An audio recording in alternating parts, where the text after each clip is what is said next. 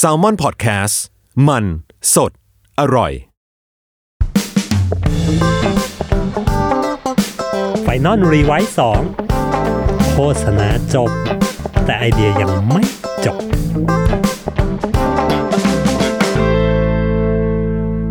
สวัสดีครับ กลับมาเจอกันใน EP ที่ 5 ของ Final r e w i s e 2 Podcast โฆษณาจบ แต่ไอเดียมันยังไม่จบจ้า คุณอยู่กับผมนะครับซีนวลกับพอดแคสต์ที่จะหยิบเอาโฆษณาทั้งในประเทศหรือต่างประเทศ ทั้งเจ๋ง หรือบางทีอาจจะไม่เจ๋ง แต่ทั้งหมดทั้งมวลมันจะมีแง่มุมให้เรามาชวนนั่งคุยกันในภาษาคนทำโฆษณาเหมือนกันนะครับ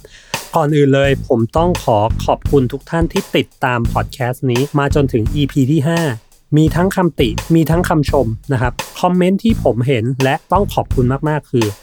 หลายคนบอกว่าเฮ้ยทำไมต้องสะบดทำไมต้องหลุดคำหยาบคายขนาดนั้น พอผมกลับไปฟัง เฮ้ย เออว่ะ บางทีตอนเราพูดพูดไปเนี่ย เออเราก็เผยหยาบโลน โดยไม่รู้ตัวแล้วมันมีความเลี่ยราดโดยไม่จำเป็นอยู่ อันนี้ต้องขอบคุณทุกๆท่านจริง ๆ ที่ช่วยเป็นกระจกคอยสะท้อนให้กับผม อันนี้จะขอนำไปปรับปรุงใน EP ถัดๆไป ขอบพระคุณมากครับผม โอเค กลับมาสู่เนื้อหาใน EP ที่ 5 ของเรานะ EP นี้ผมให้เป็น EP พิเศษต้อนรับการแข่งขัน Super Bowl นะครับหลายคนที่ทำงานในวงการโฆษณาน่าจะคุ้นเคยกับ Super Bowl ดีนะเป็นช่วงปล่อยของของงานโฆษณาเลยนะมันจะชอบมีงานเจ๋งๆ ออกมาในช่วงนี้นะฮะสำหรับคนที่เอ๊ะ Super Bowl คืออะไร Super Bowl มันเป็นการแข่งขันกีฬานัดชิงชนะเลิศนะฮะของกีฬาอเมริกันฟุตบอล ซึ่งกีฬาอเมริกันฟุตบอลเนี่ยมันเป็นกีฬาประจำชาติสหรัฐนะฮะเรียกได้ว่าพอมันมีซูเปอร์โบเนี่ยคนทั้งสหรัฐไม่เป็นอันทำอะไรละ งานเงินพักไว้ก่อน ฉันขอดูนัดชิงนัดนี้ก่อน นอกเหนือจากคนในอเมริกาแล้ว มันยังมีการถ่ายทอดสดไปอีกหลายประเทศทั่วโลกเลย เพราะฉะนั้นการถ่ายทอดสดครั้งนี้มันเป็นการถ่ายทอดสดที่มีคนเห็นเยอะมากเป็นพันล้านคนนะฮะ และการถ่ายทอดสดครั้งนี้ในช่วงพักครึ่ง มันจะเป็นช่วงที่มีโฆษณาปล่อยออกมา ก็อย่างที่บอกครับมันมีการเห็นของคนเยอะมากนะการถ่ายทอดสดครั้งนี้ เพราะฉะนั้นโฆษณาที่ปล่อยออกมาในช่วงนี้มันต้องเป็นโฆษณาที่แน่นอนมีคนเห็นเยอะแน่นอน เพราะฉะนั้นทุก ๆ แบรนด์ พร้อมทุ่มเงิน พร้อมใส่เม็ดเงินลงมานะครับแบบฟาดตรงเงินฟาดเพื่อที่จะให้ตัวเองได้มีสปอตโฆษณาอยู่ในช่วง Super Bowl นี้นะฮะสถิติล่าสุดนะครับ stat ล่าสุดที่ผมไปเจอมาคือ ถ้าคุณจะลงสปอตโฆษณา 30 วิในช่วงพักครึ่งของ Super Bowl เนี่ยคุณต้องเสียค่า media 5.6 ล้านเหรียญสหรัฐ ย้ำนะครับว่าล้านเหรียญสหรัฐ ตีเป็นเงินไทยประมาณ 173 ล้านบาท ผมเอาคูณ 31 เข้าไปนะฮะเยอะมาก ถ้าคุณจะลงเนี่ย30วิคุณเสียละ173ล้าน อันนี้ยังไม่รวมค่า production ที่คุณต้องผลิตโฆษณาขึ้นมาสักหนึ่งตัว นั่นฮะอย่างที่บอกคือมันเป็นช่วงเวลาที่เม็ดเงินสะพัดมาก เป็นช่วงเวลาที่ทุกแบรนด์พร้อมที่จะทุ่ม พร้อมที่จะฟาดเงินลงมาฟาดเงินลงมา เพื่อให้โฆษณาตัวเองได้เกิดในช่วงนี้ได้มีคนเห็นในช่วงพักครึ่งของ Super Bowl นะทีนี้สิ่งที่เราจะมาชวนคุยกันในวันนี้คือ แน่นอนไอเดียที่มันใช้เงินฟาดฟาดทุ่มทุ่มเงินไป มีเงินทำได้ ผมว่ามันมันเป็นเรื่องปกติแหละมันคือ money idea มีเงินก็ก็ทำได้แน่นอนนะฮะแต่ในเวทีนี้นะในเวทีที่ห้ำหั่นกันด้วยเม็ดเงินที่แบบเยอะมหาศาลแบบนี้ การที่แบรนด์แบรนด์หนึ่งจะสู้ด้วยเม็ดเงินที่ไม่มากนัก เขาสู้ยังไง มันมี case case หนึ่งครับในปี 2015 นะครับ product คือรถยนต์วอลโวรถจากสแกนดิเนเวีย ในบ้านเราอาจจะโอ้โหวอลโวเป็นแบรนด์ที่ดูหรูหรานะครับ แต่ในตลาดอเมริกาวอลโวเป็นแบรนด์ที่อาจจะไม่ได้แบบใหญ่มาก ไม่ได้มีเม็ดเงินพร้อมที่จะทุ่มลงมาสู้กับชาวบ้านเขามาก ในตลาดเจ้าตลาดก็จะเป็นพวกโตโยต้าเชฟโรเลตฟอร์ดอะไรพวกนี้นะครับ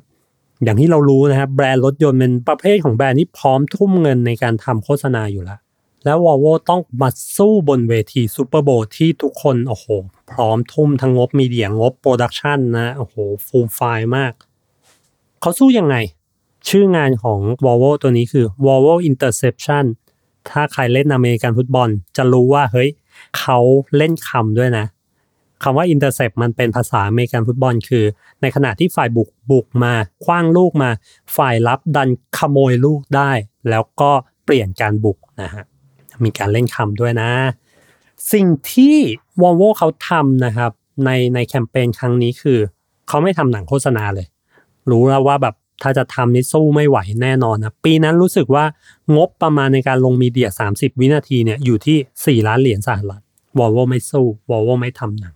สิ่งที่ Volvo ทำนะคือทำเป็นแคมเปญโปรโมชั่น แจกรถเลย แจกกันต้องโต้งเลยนะฮะกติกาง่ายมากคือให้คุณพิมพ์ hashtag Volvo Contest พร้อมกับแท็กชื่อของเพื่อนหรือคนที่รู้จัก 1 คนนะพร้อมเหตุผลว่า เฮ้ยทำไมถึงอยากให้คนคนนี้มามานั่งอยู่ในรถ Volvo ฟังดูแค่นี้เอ๊ะมันก็แคมเปญแจกรถธรรมดาหรือเปล่า แต่ความแสบของ Volvo นะครับที่เขาได้ชื่อว่านี่เป็นแคมเปญ ขโมยซีนแห่งทศวรรษเลยก็ได้นะคือ Volvo เขาออกมาอีกหนึ่งกฎนะฮะคือคุณจะทวีตข้อความร่วมเล่นเกมนี้ได้ ก็ต่อมเมื่อมันมีโฆษณารถของยี่ห้ออื่นโผล่ขึ้นมาบนหน้าจอทีวี อย่างเช่นถ้าเราดูดูอยู่โฆษณาช็อกโกแลตเอ้ยยังไม่ได้ ยาสระผมเอ้ยยังไม่ได้ แต่ถ้ามีโฆษณารถโผล่มาเมื่อไหร่ปุ๊บสมมุติเป็นโตโยต้านะโตโยต้าโผล่มาปุ๊บสิ่งที่ Volvo ให้ทุกคนทำคือ ก้มลงมามองมือถือ และพิมพ์ทวีต hashtag Volvo contest แท็กชื่อ สมมุติเป็นคุณบุญเรือนนะอยากให้คุณบุญเรือนมันนั่งในรถคันนี้เพราะรถคันนี้ปลอดภัยเหลือเกินนะฮะโอเคจบไป กลับไปดูโฆษณา โฆษณาอีกอันหนึ่งเบียร์อะไรไม่ได้ โฆษณารถโผล่มาอีกละ สิ่งที่วอลโวให้ทำคือก้มลงมามองมือถือซะพวกแกแล้วก็พิมพ์ ความแสบของวอลโวนะครับคือการที่ในขณะที่ทุกคนทุ่มเงินลงไปทุ่มเงินลงไปเพื่อให้คนเห็นโฆษณา วอลโวทำง่ายๆเลยคือ ดึงความสนใจคนจากจอทีวี มาอยู่ที่จอมือถือ แล้วให้ร่วมเล่นเกมกับฉันซะแสบมากๆนะฮะแสบมากๆ ผลของแคมเปญคือ ยิ่งโฆษณารถยี่ห้ออื่นๆโผล่ขึ้นมามากเท่าไหร่ ยอดการพูดถึงแบรนด์ Volvo ในทวิตเตอร์ยิ่งมากขึ้นเท่านั้นนะโตโยต้าผมอะ Volvo Contest นิสสันผมอะ Volvo Contest แสบสุดๆ และนี่คือเคสที่ผมหยิบมาชวนคุยกันในวันนี้นะฮะสิ่งที่ผมได้รับจากเคสเนี้ยก็คือ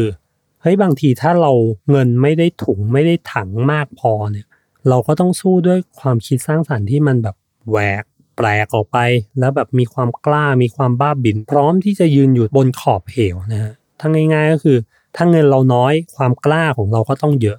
แล้วมันไม่ใช่กล้าแค่ครีเอทีฟด้วยนะ มันต้องกล้าไปพร้อม ๆ กัน ไม่ว่าจะเป็นครีเอทีฟ AE หรือลูกค้าเองก็ต้องพร้อมที่จะลุยไปด้วยกันนะฮะซึ่งการที่เราจะกล้าพาลูกค้าไปแบบสุดๆ ได้ขนาดเนี้ยทำให้ลูกค้ารู้สึกว่าเฮ้ยพร้อมที่จะยื่นขาไปที่ปากเหวพร้อมกันกับเราเนี่ย ผมว่ามันมีตำแหน่งหนึ่งนะฮะที่จะช่วยเหลือเราได้ในสถานการณ์แบบนี้นะครับตำแหน่งนั้นก็คือทนายความ หรือผู้ปรึกษาด้านกฎหมายเฮ้ยฟังดูเหมือนตลกนะ แต่ว่า คนคนนี้เขาสามารถช่วยเราได้จริงๆนะกับไอเดียประเภทแบบนี้ไอเดียที่สุ่มเสี่ยงเหลือเกินที่ขาข้างนึงเข้าไปอยู่ในคุกแล้วอะไรเงี้ยผมเคยทำงานอยู่ครั้งหนึ่งนะที่ไอเดียโอ้โห ขาข้างหนึ่งเข้าไปอยู่ในสังเตแล้วแหละ ผมก็เลยให้ทีมแบบช่วยหานักกฎหมาย หรือทนายความมามาเป็นที่ปรึกษาให้หน่อยนะครับ สิ่งที่เขาบอกเราได้นะครับคือ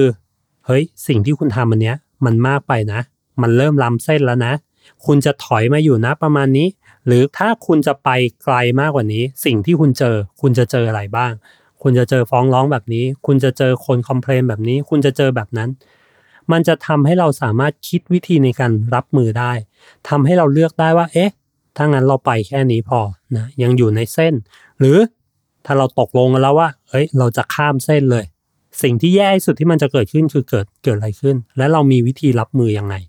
ซึ่งเวลาเราไปขายงานลูกค้านะฮะลูกค้าแน่นอนพอเราเล่าไอเดียอะไรที่มันแบบมีความสุ่มเสี่ยงเหลือเกินเนี่ย ลูกค้าก็จะมีความกังวลนะแต่ถ้าเราตอบความกังวลของลูกค้านั้นได้เนี่ย มันก็จะทำให้ไอเดียเนี้ยแข็งแรงขึ้นมา โอเคครับ ไอเดียที่ผมเล่าไปมันอาจจะเกิดสถานการณ์แบบนี้แบบนี้แบบนี้แบบนี้ขึ้นนะ แต่ว่าเราเตรียมการไว้แล้วโดยเราจะทำแบบนี้แบบนี้แบบนี้แบบนี้ นั่นทำให้ไอเดียเนี้ยไอเดียกล้าบ้าบินบ้าบินของเราเนี่ยมัน มันไปรอดได้จนถึงขั้นตอน production จนถึงการ launch ออกมาจริง ๆ นะครับ และนี่แหละครับเป็นผู้เล่นที่สำคัญมาก ๆ ในการคิดหรือจะผลิตไอเดียที่กล้าๆนะฮะก็วันนี้เคสที่เราหยิบยกขึ้นมานะครับในสถานการณ์ซูเปอร์โบว์แบบนี้ก็คือ ถ้าเงินเราสู้ไม่ไหว เงินเราน้อย ความกล้าของโฆษณาชิ้นนั้น ของเคียร์ทีทีมนั้น ของลูกค้าเจ้านั้น ต้องเยอะพอ เงินน้อย ความกล้าต้องเยอะ สองคือเราจะกล้าได้อย่างปลอดภัย ถ้าเรามีตัวช่วยนะนั่นก็คือที่ปรึกษาด้านกฎหมาย หรือใครสักคนหนึ่งที่จะมาให้คำแนะนำเราได้ว่าเฮ้ยคุณจะเจออะไรบ้าง หลังจากที่คุณปล่อยไอเดียนี้ไปทำให้เราสามารถวางแผนต่อก่อนอย่างมันได้ และนี่คือ EP ที่ 5 นะครับ ของ Final Rewise 2 Podcast ครับผม กลับมาเจอกันใน EP หน้ามีเรื่องอะไรมาชวนคุยกัน เดี๋ยวรอฟังกันครับผม